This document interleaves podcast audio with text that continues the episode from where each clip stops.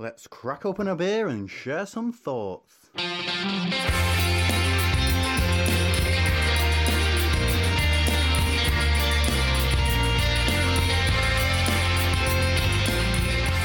Okay, so what have we got then?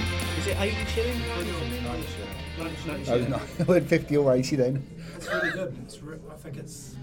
So is this I, one of if those- I homebrewed this myself as a 90 shilling, I would have been pretty happy with it. So is it like a Scotch ale? Is it one of those kind of ones? Because wasn't the It's 50, gentle win, I 80, mean- 90 was their way of describing the strength, wasn't Yeah. it? And Yeah. an 80 shillings, you know, like a best bitter would only be just over 4%, 4.4 or something like that, you know, top end. And to me, that tastes like a beautiful keg version of a of an 80, 80 or 90 shilling. It's, it's nice. It's, it's Lots quite light, isn't it? Around Yeah, the. as it should be for a beer. You know, that's the whole idea. You know, instead of instead of having the hop character that makes you want to come back for another one, it's the dryness of Scottish beers, which is Mm. what I love. You know, I brewed a lot of Scottish style beers as a home brewer, and that's kind of like exactly what I was going for.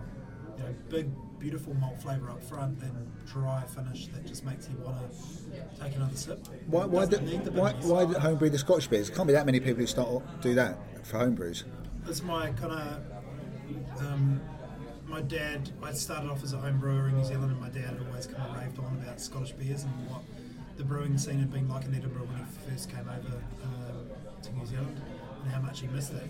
Oh, okay, I so went- and then the first time I went Going to, back. yeah, well, the first time I went to Edinburgh when I was 18 years old, I went and drank in like all the old pubs that he used to drink in, and they had 80 shilling on, you know, hand pump everywhere, and they were fucking beautiful. Just blew my mind about what beer could be, because I'd never really tasted proper malty beer before then. It'd always been kind of like, you know, at the most like an amber lager or something in New Zealand, that's interesting. uh, or a dark. it's an interesting intro to, to beer then. Very dark lager, yeah. So I got over there and I drank. I remember drinking in a place called he called it the Grave Diggers. It's called the Athletic Arms. It's just down the road from like the Hart Stadium.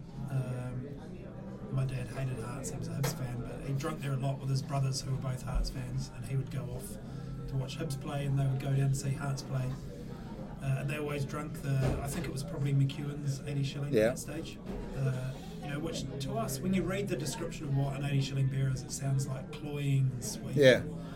Like I said, those really thick Scotch No, ales. yeah, It's, yeah. it's not that, it? No. It's not that what we're But tasting it's there. actually just a, it's like a beautifully malty, dry, gentle, drinkable beer. You know, like that. That has the dryness of it has the same drinkability of what the bitterness of a of a you know best bitter or a ordinary bitter has for Yeah, English but it's definitely got that sweetness, hasn't it? yeah, yeah. Which So sweet up front, distinguishes really it. Nice dry finish, which just kind of like brings you back to have another one. But it's, and it's quite nice on keg as, as well because it's just got a bit of life to it. Yeah, It's got a maybe bit they'll of do a live one. Maybe, and then completely ruin it, possibly. um, so, as you may have guessed, the voice that you've been hearing hasn't been mine or Martin's. Um, We haven't affected a, a Kiwi accent all of a sudden. no, um, that was Stu McKinlay from Yeastie Boys who joins us for tonight's podcast. Um, and we're also joined in this collab within a crossover, within a guesting, within a collab, within a crossover. Um, we're joined by Michael Lally from Bushcraft Beer. Welcome to Opinions. This is the first time we've had you on um, as, as a guest this way around. Obviously, as the Beer O'Clock Show, we guested on, on one of your podcasts in the past. It's, it's great to have you on.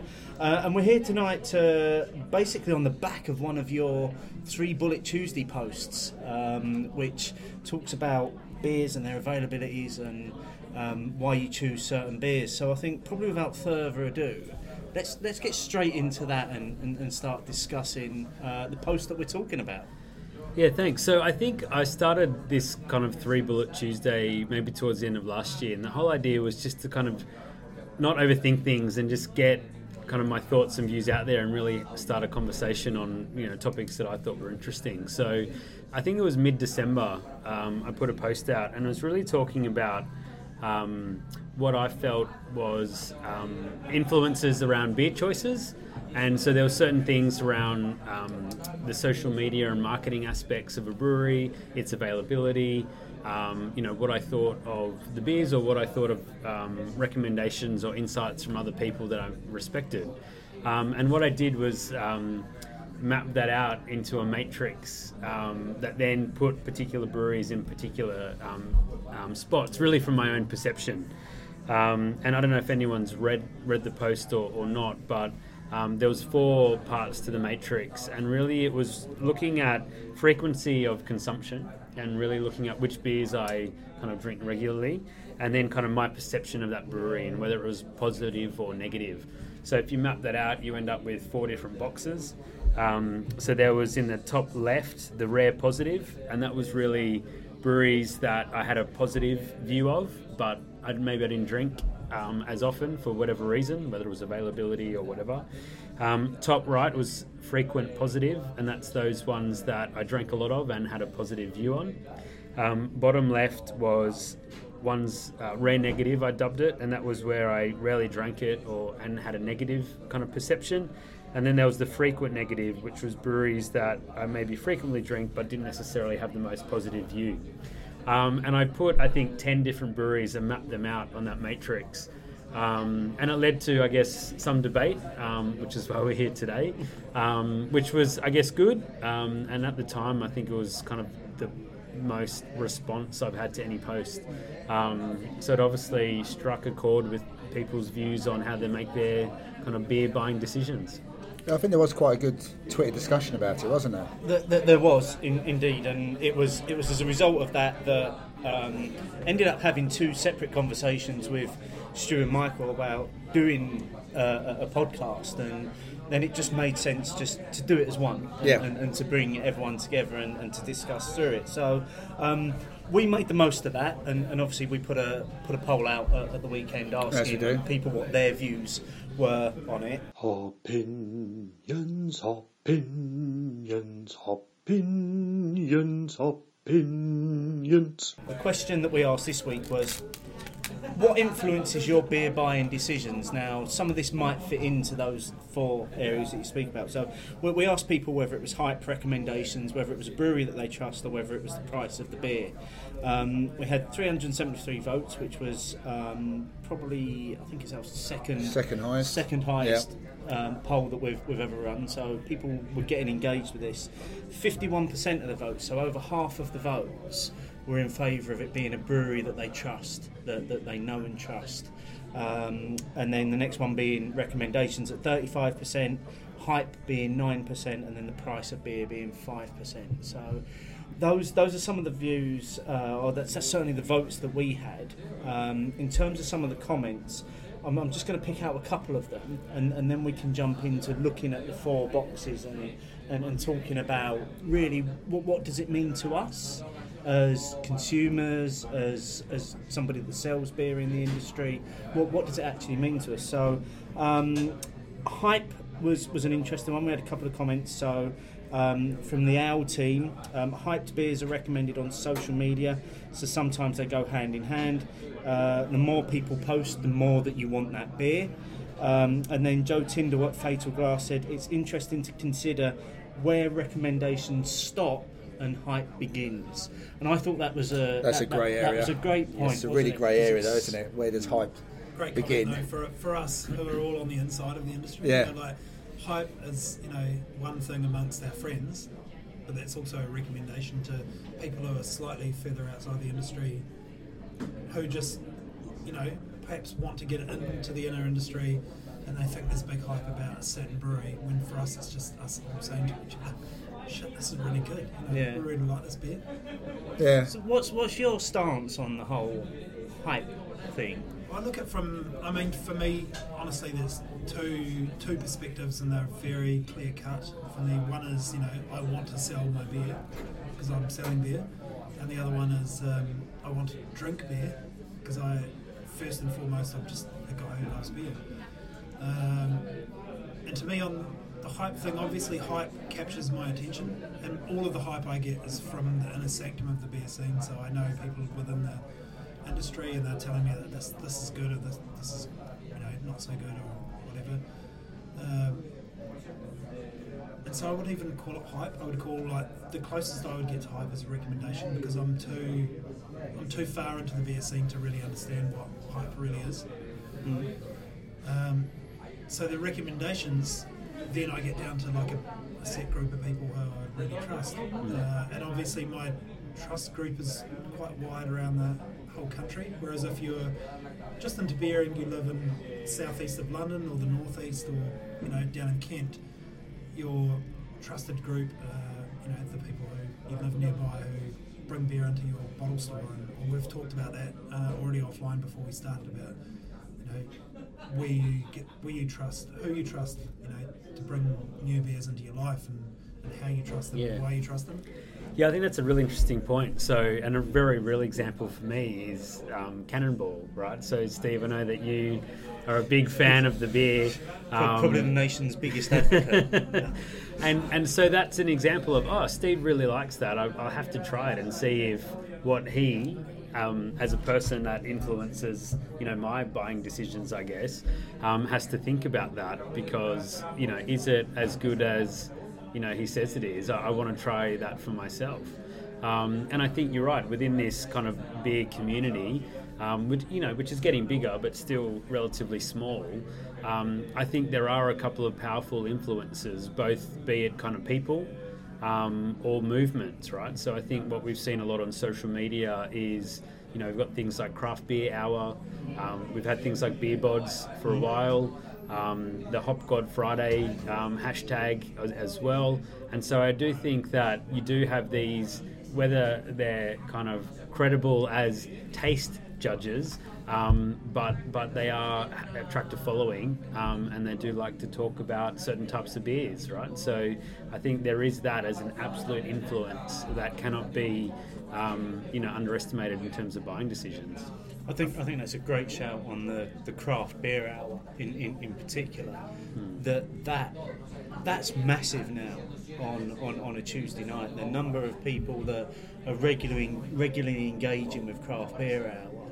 And yeah, sometimes there are feature beers, but most of the time it's just people enjoying whatever is the latest beer and sharing that with the community and it's a, it's a great way to engage with the community and this, this community that we talk about to, to see what's popular and what are the beers that we should be maybe searching out at the moment if, if that's the right thing to say Yeah, I think so. And they do have, um, like you said, they've got a good following now. There's really good following that Thomas got going there. And when he does get the breweries in, even when he does get breweries in, I don't feel excluded from joining in. So I don't always manage to get hold of the beers because sometimes I'm not going to order three beers from one brewery unless I've got another set of beers in mind to order.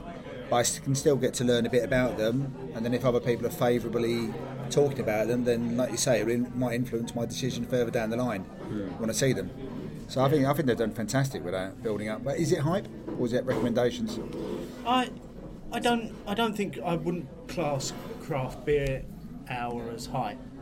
I, I think a lot of that is, is recommendations and like, like you said I think the fact that they bring in kind of host breweries um, occasionally and what they've started doing really well as now as well now is if, if a brewery's hosting they search out Tom searches out where in the country are stocking that brewery's beers so people can go and find the beers in preparation Yeah, because he does talk about them as well, doesn't he? yeah for the following week Does that mean So- we, we're a bit more immune to hype in our beer It's- circle? It's, it's, like- it's you can't tell when you're influenced by hype or recommendation because you you sort of transcend it as you move into beer more and more. Yeah. So early on, you know, you go out into a pub in London and your friends who don't really know anything about beer compared to us who know a reasonable amount about beer are all talking about Gamma Ray or Brewdog, you know, punk, something like that.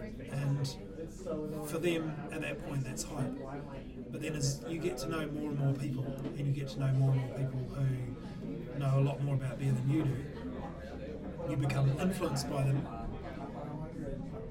even though most people would think it's hype based on the fact that you uh, you know s- thinking about two or three beers a week that they're talking about rather than the hundred beers they're talking about you know, and we've all been through that I think we're all you know like as, the, as I say that there's a sort of a sanctum of beer that we're a part of now and we kind of have weeded out the people who we're not interested in listening to because their beer tastes are different or their political views are different or something like that um, and you start to get to know you know more and more over time who the people are that you kind of have a bit of a bond with within the sector? There are there are circles within that as well, though, aren't there? Because and and you can put some of these circles down to regionality as well, because there will be a group of say people from Manchester or from Leeds or from Sheffield that will be talking about a certain beer or a certain brewery.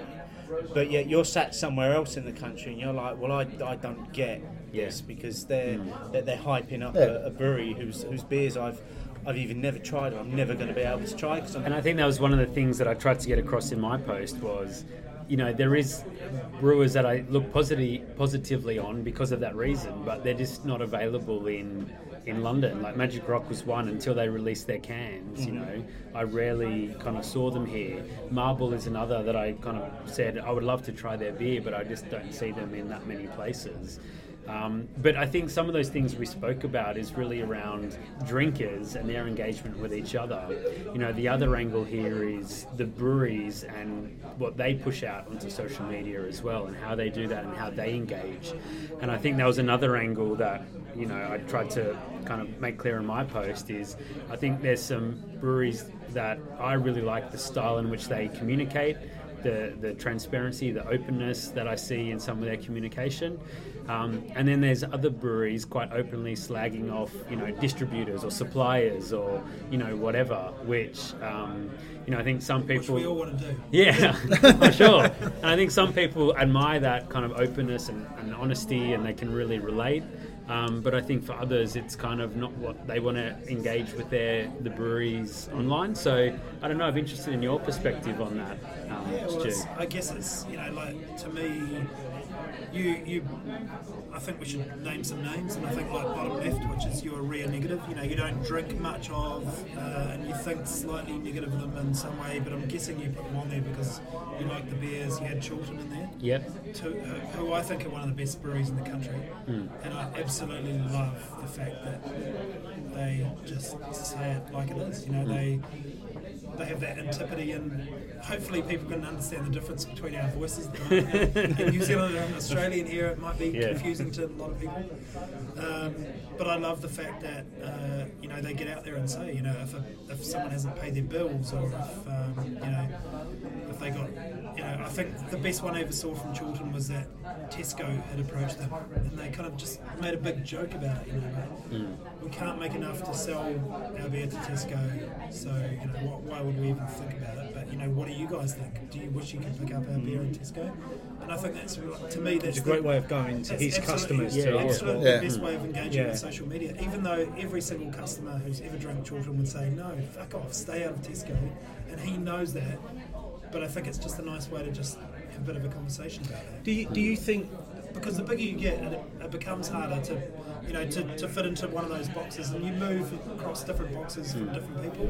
yeah Um, Oh, and yeah. for me, you know, it's a difficult thing for me as a, as a business person who knows how hard it is to make beer and make money from it, and also to be a seller of beer who knows what people think of my product. You know, when they find it in a M&S and they think, shit, I'm never going to buy that again from my little local craft beer store because I can get it for like 80p less at M&S even though they don't know the fact that you know we're seeing one case to their local craft beer store so they can go buy it from there.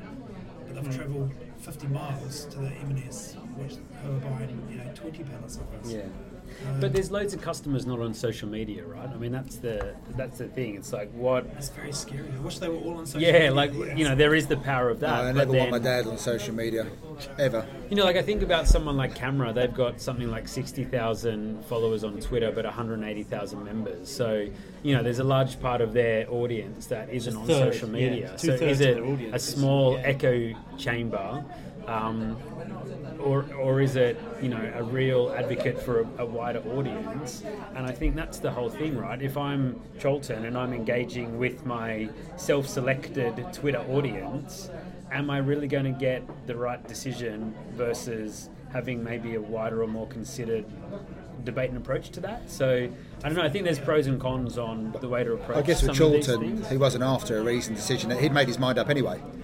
So, like you say, what- Stuart, he was putting it out there to reaffirm with his uh, the people who liked his beers and liked his ethos that this was the right thing to do anyway. Yeah. It was reaffirming that Even though was approach. that, he's just having a bit of fun. You know, like, I mean, I uh, do an wonder element, element whether, whether any of that was driven by the the whole vocation thing as, as well, because obviously vocation put their beers into Tesco's, and there was a noticeable drop in quality of, of, of their beers. I, I remember having vocation beers when they weren't available in Tesco's, and they were stunning. Uh, they, you know, blow your socks off, stunning. And then was so excited to get cans from Tesco's.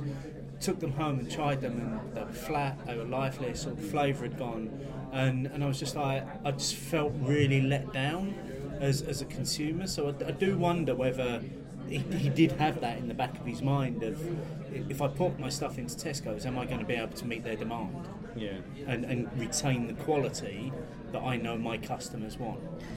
Yeah, I think the supermarket thing's an interesting one. I think Brewdog, they kind of got an order from memory for a big supermarket order, and they had to kind of beg, borrow, and steal to be able when to. started, yeah. yeah, when Yeah. they started to be able to fulfill that, and you, you just wonder how important was that in terms of the company they've grown and become, or, or They've or mentioned not, they right? mentioned it quite I- a bit I as don't know. part of their background Yeah. story. So my feeling's always been it was a big, big part of what they did. It's it's also been the driver behind their recent homebrew dog challenge as well. That you, you know they're putting those beers, the winner of that competition, Mm. the beers are now on sale in Tesco's as well. So they've, they've retained that Yeah.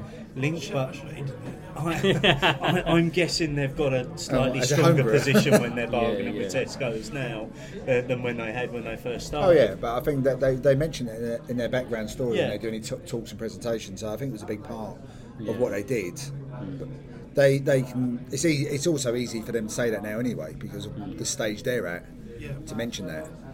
So it's, can I actually come back to something that I think the poll was quite interesting was I think only 5% of the people that were surveyed said price was a Yeah. factor. Yeah, that's because we're in a bubble. That's a a, self-selecting bubble. do you Yeah, think so? that's yeah, the, that's the craft bubble. If Yeah. my if my dad was asked that, it'd be price Right. straight away. It's price. Yeah. The rest of it means nothing Yeah. to him. Yeah, there's still there's still a bit of loyalty with him. Like he'll have some brands that he's interested in. Uh, and, Yeah. You know, like.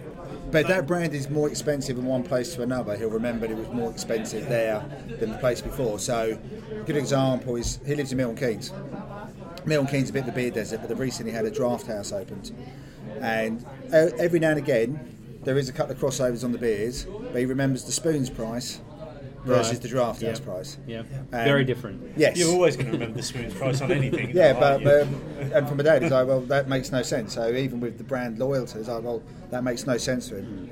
Two pubs, I can walk between them, but yet one's charging me that, and one's charging me that, and one of them is giving me a voucher to get money off it as well. So price, so, so his price decision is driven by price. that would be a big starting. And I was I, I was going to bring it up as well if my claim because I think that a lot of that is driven by who we interact with, whether that be blogging, podcasting, or just in Twitter in general. That price came last. But what that does tell you, though, is you know within that kind of social media savvy craft beer buyer, price really doesn't seem to be a huge factor, Not right? that they think, Right. but I still think it is. You know, Yeah, like, yeah. in the end of the day, uh, you know, our beer will be, you know, on the shelf for three pounds, and Gamma Ray will be on shelf for two twenty, and they're always going to buy the Gamma Ray. Really, Yeah, yeah. Hmm. They're not going to buy our beer um, because it's thirty percent more expensive, 30 40 percent more expensive. are you talking about new drinkers aren't going to go for No, your just beer? in general, just- you know, like in general, like the big volume is going to be massively influenced by price. So, so the survey was amongst a bunch of beer geeks, people like us, Yep. who are really interested in like drinking lots of different beer all the time. But those fine margins become really important when you start to grow and you become bigger and bigger, and, you're selling to different sorts of customers. One of the things that we haven't touched on at all yet, and no one really did uh, in your survey, was about locality. And I think that's going to become like a massive thing over the next 10 or 20 years. Uh, it's already big in America, it's, and I'm starting to see it massively in uh, London as well. You know, if you live in the southeast, you might drink some Gipsy Hill, uh, you might drink some Brick Brewery or something like that. If you live in the north east, you probably never even heard of those breweries. You know, they don't exist because people are like, building breweries who are know building clientele close to where they live, and they might be selling out of their brewery. Yeah. Uh, They might be selling just to their local pubs and everything, but people can see the brewery down the road, or you know they've got an idea. They see the person delivering the beer all the time, Yeah. So and talking get accustomed to predominantly about Yeah. craft, craft, not craft breweries so much, but microbreweries here that are setting up in their in their locale. It's more like it's that, that village thing. So even though we're talking about London, it's people taking over like their principality, isn't it? Yeah. And and that becomes there. Duncan Sambrook said the same thing last year when I spoke to him mm. about it becoming more of a people being lo- associated with the location they were in and very much targeting that area and being say we want to build and that's why they're all opening tap, tap houses as well now mm. so people come to the venue mm-hmm. you get that loyalty that we used to have necessarily for our local we used to have a local so- pub we had the loyalty for. Now maybe it might be the brewery hmm. and the brewery tap house that kind of thing. Yeah, I guess they, they all have different business models, right? So I think I think Brick, right, in Peckham is like a local tap room and local brewery that sells a lot on site and then distributes locally for some of their other beers. I mean, I think that times a thousand is Fuller's, right? So they are based in West London. They own loads of pubs in West London. And if you listen to John Keeling, and I heard a great podcast with him not that long ago, that's what he, he almost talk compares Full, uh, Fuller's to like a football team. Like they're like everyone's local brewery. Um, that was the, you uh, guys hear all, that? the all, about all about yeah, beer brilliant, podcast brilliant. interview. where uh, the Yeastie Yeah. Boys did get a, a name check more they than once did, yeah, because you guys I think did a collaboration did with it. Fuller. you did the summer one last Yeah. year didn't you Yeah, so I mean that was one of the things that made me comment on your original um, blog post, which which was you know you've got Fuller's in the frequent negative, which you know you have to drink them because they're, they're all in all the pubs around you. Stuart's going Stuart's going first That's slightly disappointing for you. Hmm. Whereas for me, I see them as like a. I mean, to me, they are um, probably in the uh, the rear positive. So I have the like the, the emotional connection to them, and the fact that one of the influences in me becoming a home brewer back in New Zealand was that I got to drink Fuller's beer in New Zealand, and I was drinking, you know, ESB 1845. Um, some of the vintage ales and stuff like that. And I fell in love with beer partly because of the fact that I drank really, really good beer from them. no, none of the session stuff well, of course, I, I couldn't travel that Yeah. far, so you know. But I had I had a positive connection with them already, and then we found I found a Yeastie Boys with a friend of mine who had lived in London for a few years, and he drank London Pride all the time. I was in tap, you know, here every time he went out after work, he would drink pints and pints of London Pride, and then I came back over here. Um, and, and in between times, I'd actually met John Keeling at a beer festival, um, uh, well, at a, a beer week down in Sydney, got on really well with him. And so immediately I had the positive feeling about Fuller's because I liked the beers and I liked the guy behind it. So I Yeah, had the sort of, yeah. you know, the lovely beer character, positive feelings, plus, you know, the fact that someone nice works for them, not some asshole head brewer or something. and I never get to drink them. Even though now that I'm living in the UK, I hardly ever walk into a Fuller's pub. Or if I walk into a pub, it's probably quite rare for me down in Kent to see that. It's all Yeah. Shepherd Neame pubs. So hmm. It's quite rare for me to see Fuller's beers. So they're to me more in the, you know, hmm. frequent, um, or sort of rare positive rather than the frequent Yeah. negative. So the hmm. exact opposite Yeah. dichotomy from Yeah, where you're yeah. at. See, for me, they've been the frequent positive. I'm quite lucky where I am, but I've got easy access to Fuller's pubs in the city, Yes. and I look forward to going into them as well. I've got no. I, I like their cask beers, and I, I also love the beers you just name check. You know, the vintage ESB, their vintage ales. I, I, I'm a big fan of their pubs and their beers and stuff. I mean, what, what, what made you put them in the rare? Uh, sorry, it's so a think negative, isn't it? Yeah, I think it's interesting. So I'm not a huge cask beer drinker. I think I put that in one of my other posts not that long ago, um, and I think maybe didn't have the same nuanced appreciation of cask beer that you had, Stu. I think coming from down under, you you are used to your cold, fizzy kind of beers. They're they're the the de rigueur, the mainstream and so coming over here, it's kind of you know the warm beer in England kind of thing. But um, So sorry. Oh well, well. No, no, no, no. Not even, beer. not having that. Why? Why is it warm? You mean warm? It's not Warmer, It's not warmer, Fucking freezing. warmer. It's a Um, difference. It's- Yeah, I don't yeah. think we need to go there. I mean, I think, There's that, that, that's I do if he's going to say the word warm. so let me Part finish. two. I think yeah, yeah, I think the other thing about probably Fuller's is listening to this. Yeah.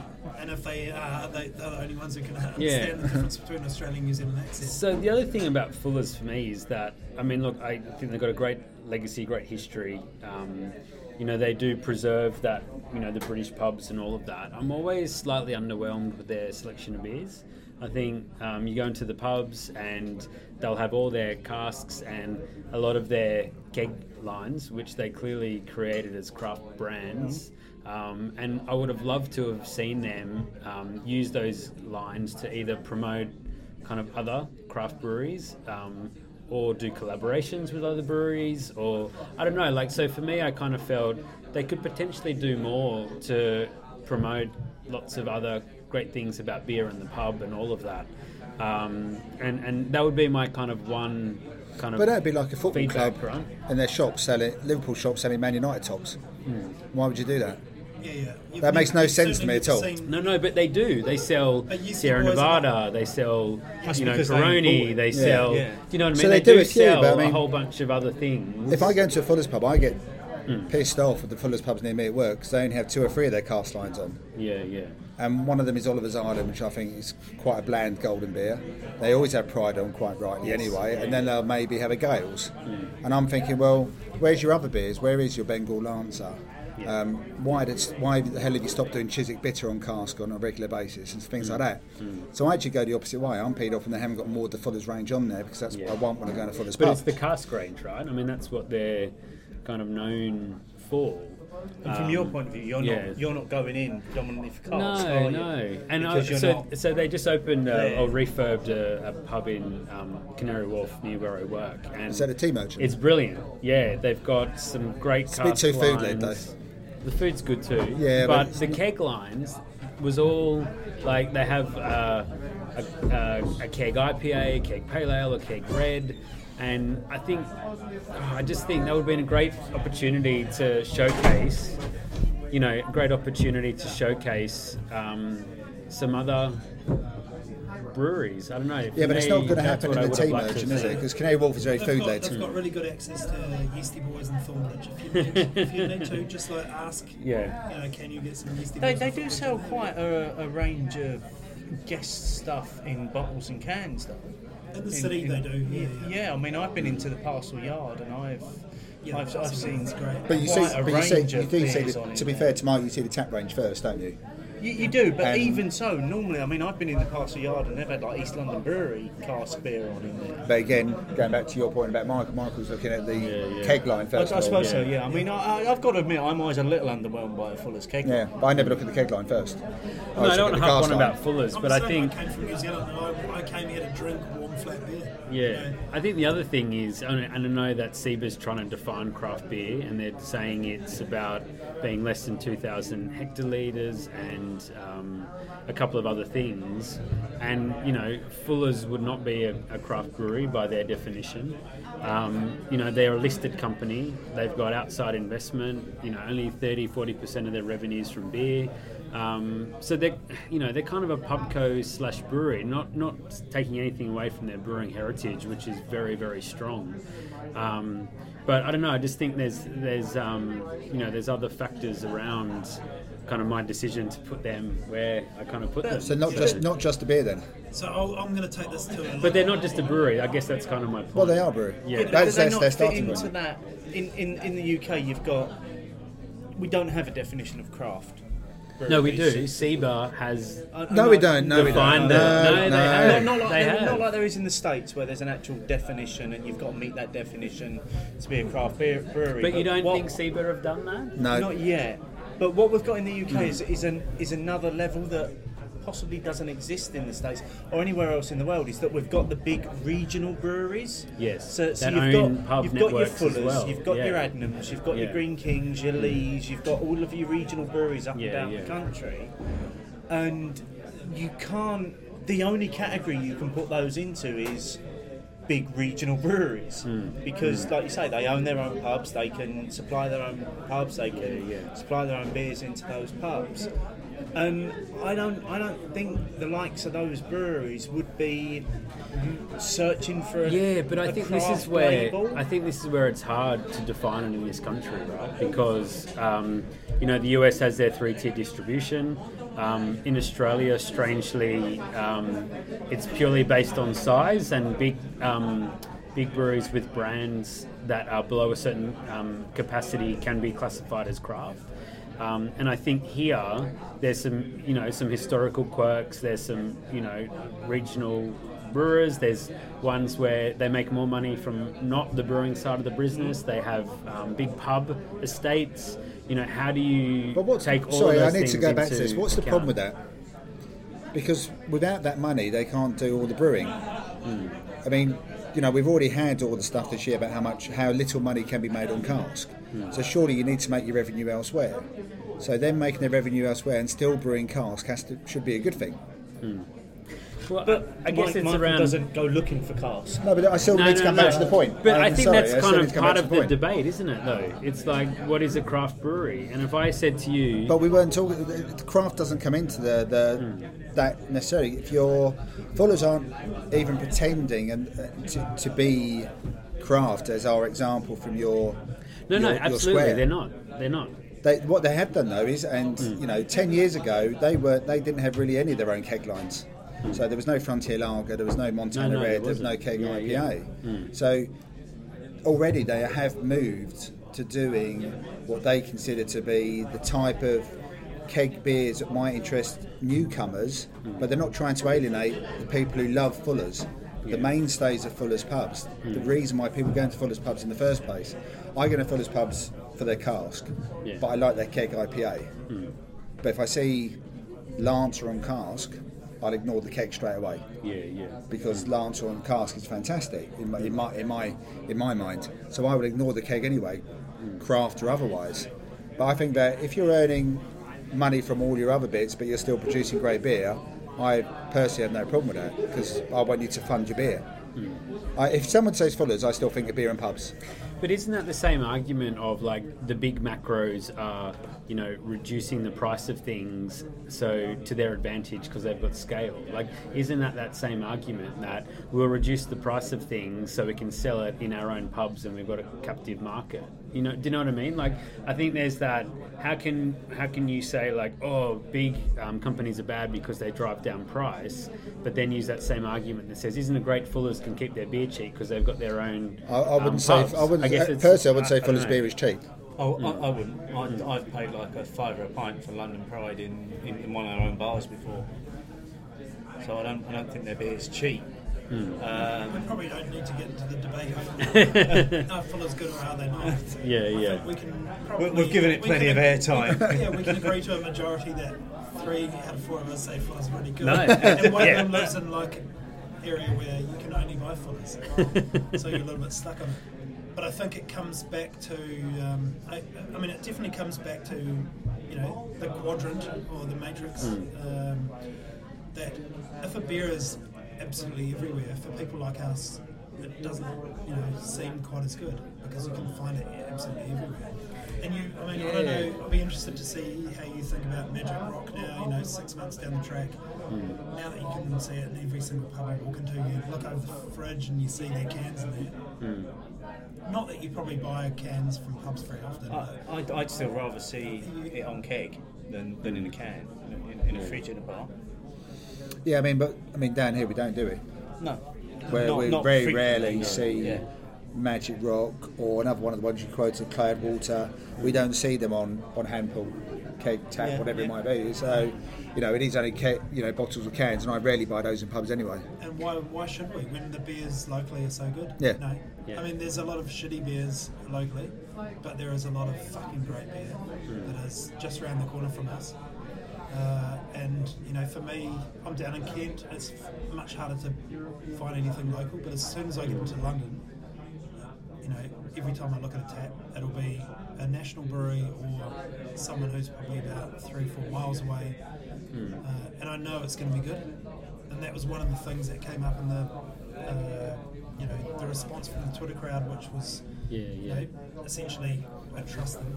Yeah, I mean the, the the brewery I trust thing, which took over half half of it, Yeah, it does play a big part. people It does yeah. play a big part. So, Yeah. so Fuller's to me are a brewery I trust, Yeah. and uh, you know lots of local breweries like the Kernel are breweries I trust. That's the next one I was going to say. Yeah, Yeah.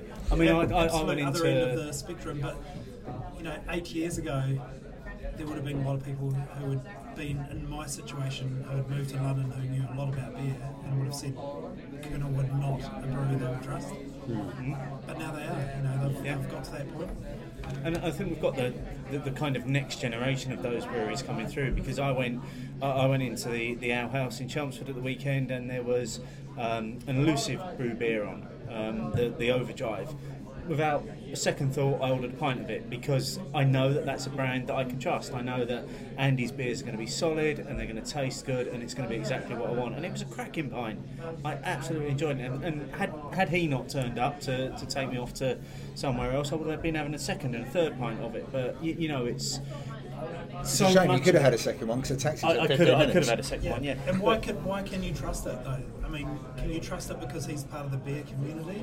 I mean, Andy's like a very yeah. prominent part See, of the that's- that's a tough Or one Or you trust it because someone's told you it's good. I, I trust it for two reasons. One, because he's come from the beer community, um, and because I've known him for a long time, and I've known his journey as a home brewer and going into a commercial brewery. The other thing is that every beer that I've had from him, him has been cracking. I've, I've not had a bad beer from him, and and that for me is the is the thing that defines trust. It's that when you get beer after beer from the same brewery that's as good as the last beer. To me, the important thing is like the next step from there is the people who, unlike us, who don't know anything about beer, who aren't listening to this podcast, but hopefully one day they'll come across it. If they can trust the pub that gets it, Yeah. which I'm guessing that it's probably Well, a pretty good pub if it's The, getting elusive the- beer. yeah, the, the pub, which well, it's where we hold the Essex Bottle Share once a month, Yeah. the Ale House. So they always have 12, 12 casks on rotating anyway. Yeah. There's always 12 on the go at any one time, and we, we trust them to deliver. So it may not be a beer I like, but it'll be delivered the right way. But they've also got really because they've got a good cellarman as well. Yes. That knows how to look after those beers and make sure they're delivered on absolute tip top form. Yeah. So for me, it's more about choosing a beer I, I think or know I like, rather than me having to worry about the condition it will come out. So that bit's already gone. So I think, outhouse. I think that's an interesting point. Is that even if you see uh, the recommendation online or whatever, um, you've still got to buy it from somewhere. And whether that's a supermarket or a bottle shop or your local pub that you trust or an online store, you've still got to buy it, right? And it's still got to be available. And um, I, I think there's this weird shift at the moment where you know we've, we've had some incredible specialist craft beer bottle shops spring up in the last couple of years um, and I think that they serve an, a, really big um, kind of agenda in terms of informing the customer and making recommendations and all of those things. Um, then you got the supermarkets getting really big into it. I mean, M&S have kind of led the way, and Tesco's kind of following.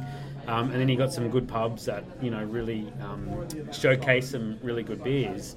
Um, and and I think that you know I, on the back of this, I did reach out to you know our friends at Hop Burns and Black to ask them around kind of how, how does buying decisions work in a in a craft beer bottle shop. And you know I think what they were saying is that um, they've kind of built a beer list that they think their customers will like, um, and the power of their recommendation is really important. Um, and they say no to some people as well, which I thought was really interesting. Um, but they also said there's some um, some big uh, trophy beers, I think they call them, that really get the punters in. You know, your Cloudwater, uh, did double IPAs and all of that. I mentioned Yeastie Boys amongst that. Yeah, I- I'm pretty sure they did. Yeah. Um, but that comes from a combination of uh, brewery messaging it well and the social media gets people into the store, and there's that kind of journey, isn't there? That ultimately gets people to actually buy the beer. There's almost a story there, and like, you know, for us, probably not for the rest of the world, but for us, that these kind of bottle stores are becoming the new pub because we Yeah. can drink in there. Yeah. We can go in and we can drink like a few bottles rather than a few casks. So they don't have to take the risk on the cask. uh, and know that it's going to sell to a lot of people. They can buy a dozen bottles, and they know that people like us are going to come in and drink them, and they're going to take a couple away. So the whole drinking kind of behaviour of people in Britain is changing, especially in London, I think. Uh, it, to me, it's kind of funny because in New Zealand, we always drink at home. You know, most of what we drank was at home or at someone else's house at a barbecue, you know, or down the beach or something like that. It's not based around drinking at the pub. We would go to the pub after work for a few beers and then we'd go home. You know, in the summer when it's still light till nine or ten o'clock at night, we'd drink at home, across the road, and you know, move our feet in the sand and drink a bottle of beer there or something. Whereas the UK, I think, has like been very based around this pub culture of drinking at the pub all the time. That's changing. People are starting to drink in restaurants and cafes and Yeah. drinking at home a little bit more. So the whole kind of thing about the, the death of the pub has actually nothing to do with the death of people drinking. It's just the changing landscape. places. Of, yeah, the Yeah. changing landscape of where we drink, and then that becomes like. Where you can become more influenced by. You're now drinking instead of the pub, you're drinking at the brewery, you know, Yeah. which is awesome for us as beer Yeah. lovers. Or you're drinking at the cafe, which is just Yeah, so interestingly, I think the first place I drank a brewdog and a kernel was in a cafe. Um, yeah, where Doesn't surprise me at all. yeah, yeah. So I think that was a really interesting market for some of these um, craft brewers when they started off. So yeah, I kind of agree that people aren't drinking. Well, maybe they're drinking less, but the places in which they drink is changing for sure. Yeah, some of the reasons for you know people leaving pubs to drink elsewhere is probably because pubs are not giving them the options that they would like to have. So that's, that's coming down to choice, isn't it? Which is some, something I've been banging on about for a few weeks now since I did my um, walk-in pub tour of my local town, where I was faced with very little choice in terms of, of, beers. But if, if I'm going to go into, if I'm going to become a regular or, or a local somewhere, then I want that venue to be serving me with I don't know, maybe one or two beers that I know are good, so like a core range, but then I want them to be serving a, a, range of new beers and experimental stuff that I can try. Yeah. And I can either try new styles or new breweries and just giving me more access to, to new things.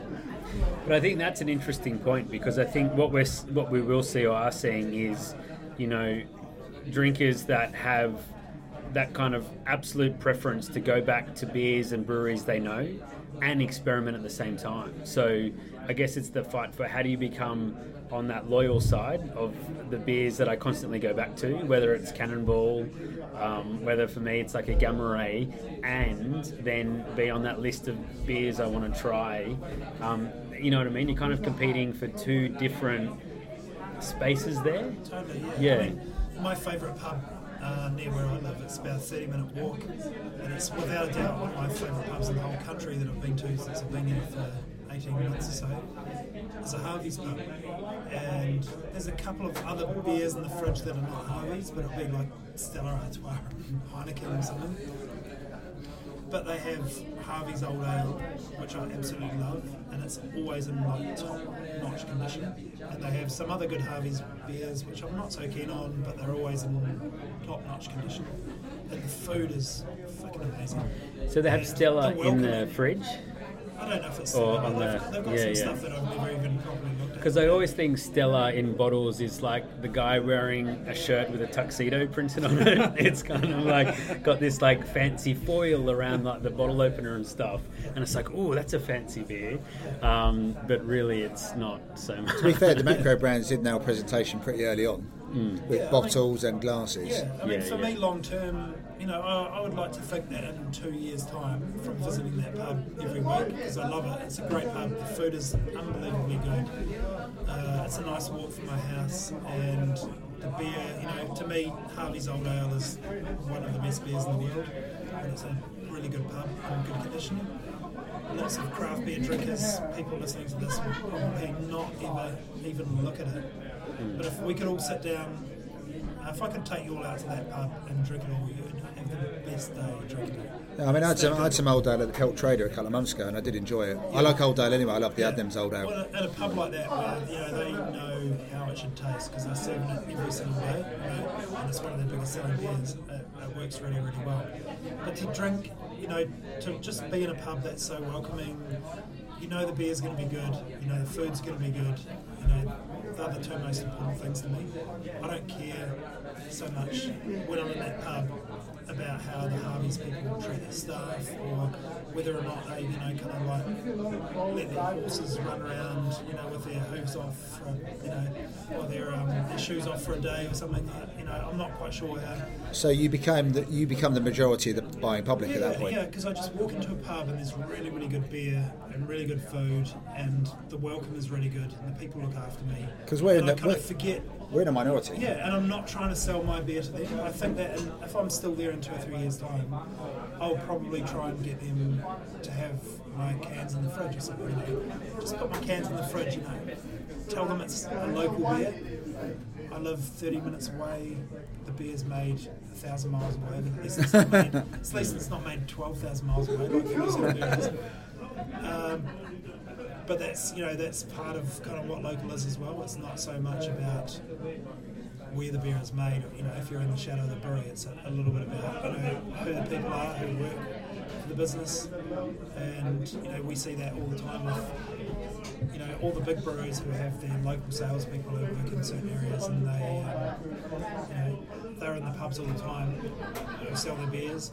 They might be just the guy who just services all the lines, but mm. because he's always in there, they're always going to sell his beer mm. because it's you know the brewery he works for.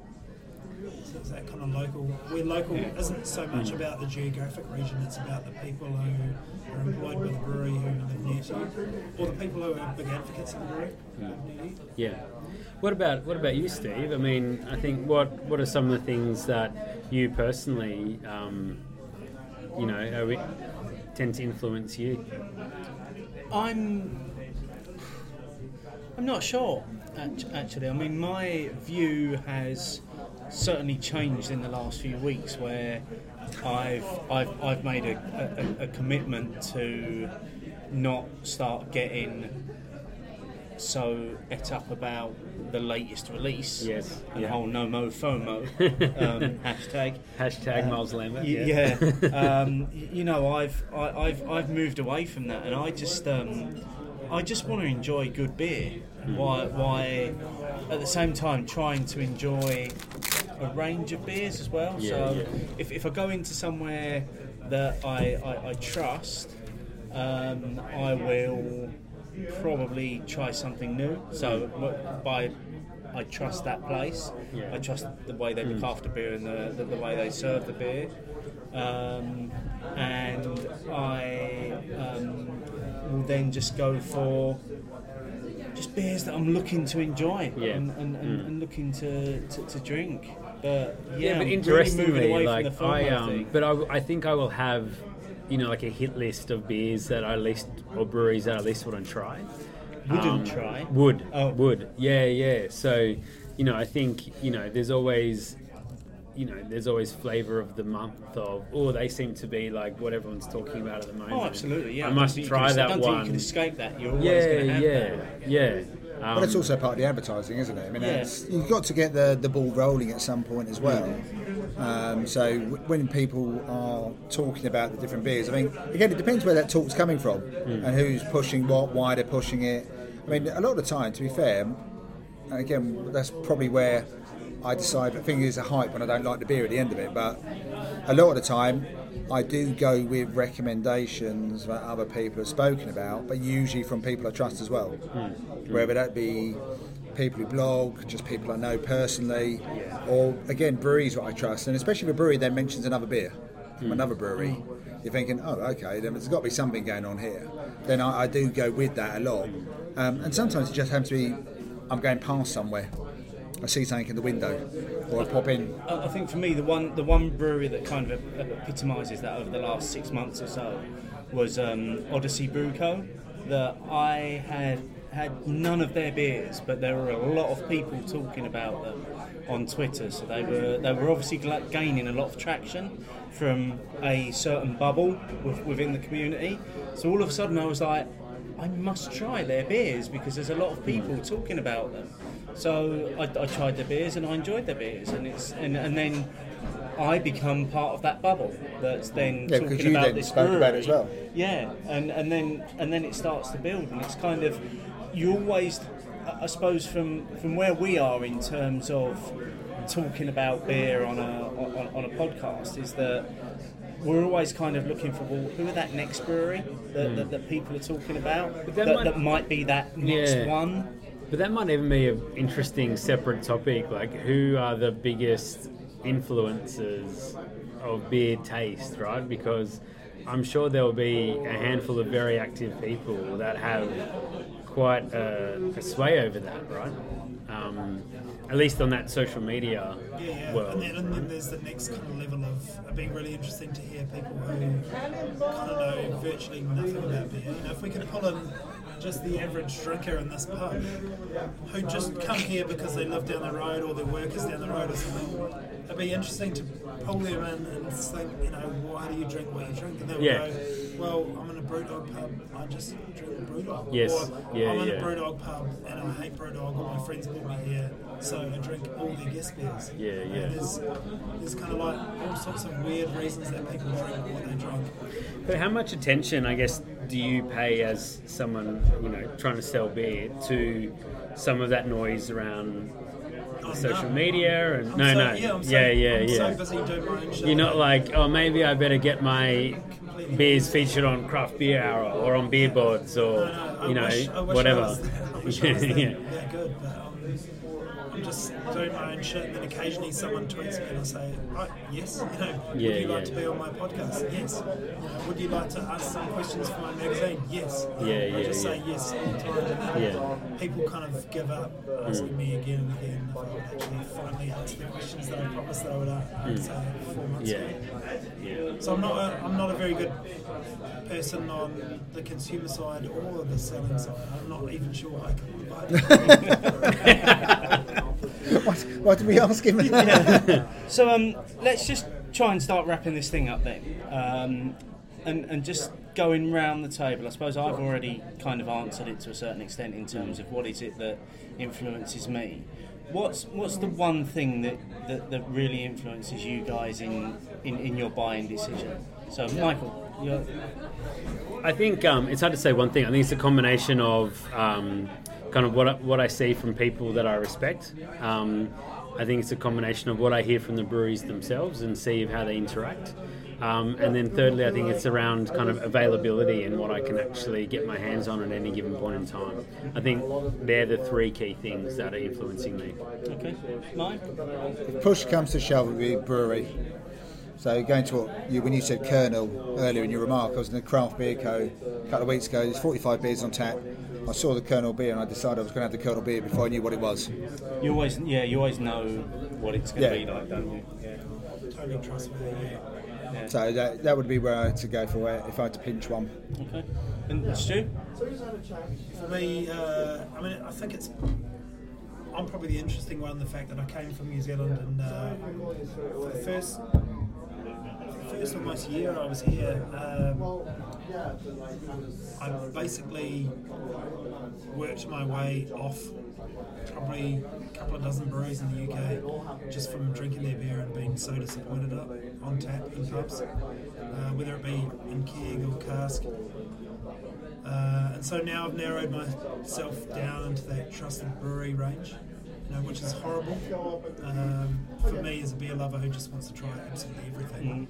Uh, but I've got down into that real trusted range where I know if I walk into a place and I don't know the person behind the bar who's serving it who can tell me this is really good, I don't have enough money. You know, now that I have like a day job that pays me shitloads of money like I used to have in the old days, I don't have enough money to spend it on beers that are not so good that I have to struggle through the pint. As a Scotsman. You don't want to waste it. a Scotsman who struggles through the pint, hating every sip of it, rather than just like tipping it out. Uh, and I know my accent is not Scottish, but Well, I think that's been a big revelation, revelation for me in this podcast how Scottish you actually are. It sounds like, It's- yeah, it's- yeah. I mean, like it's it's it's in amongst everything I do, and um, certainly around the beer choice. It's not at all around price, um, but I earn so little money now compared to what I used to back in the old days.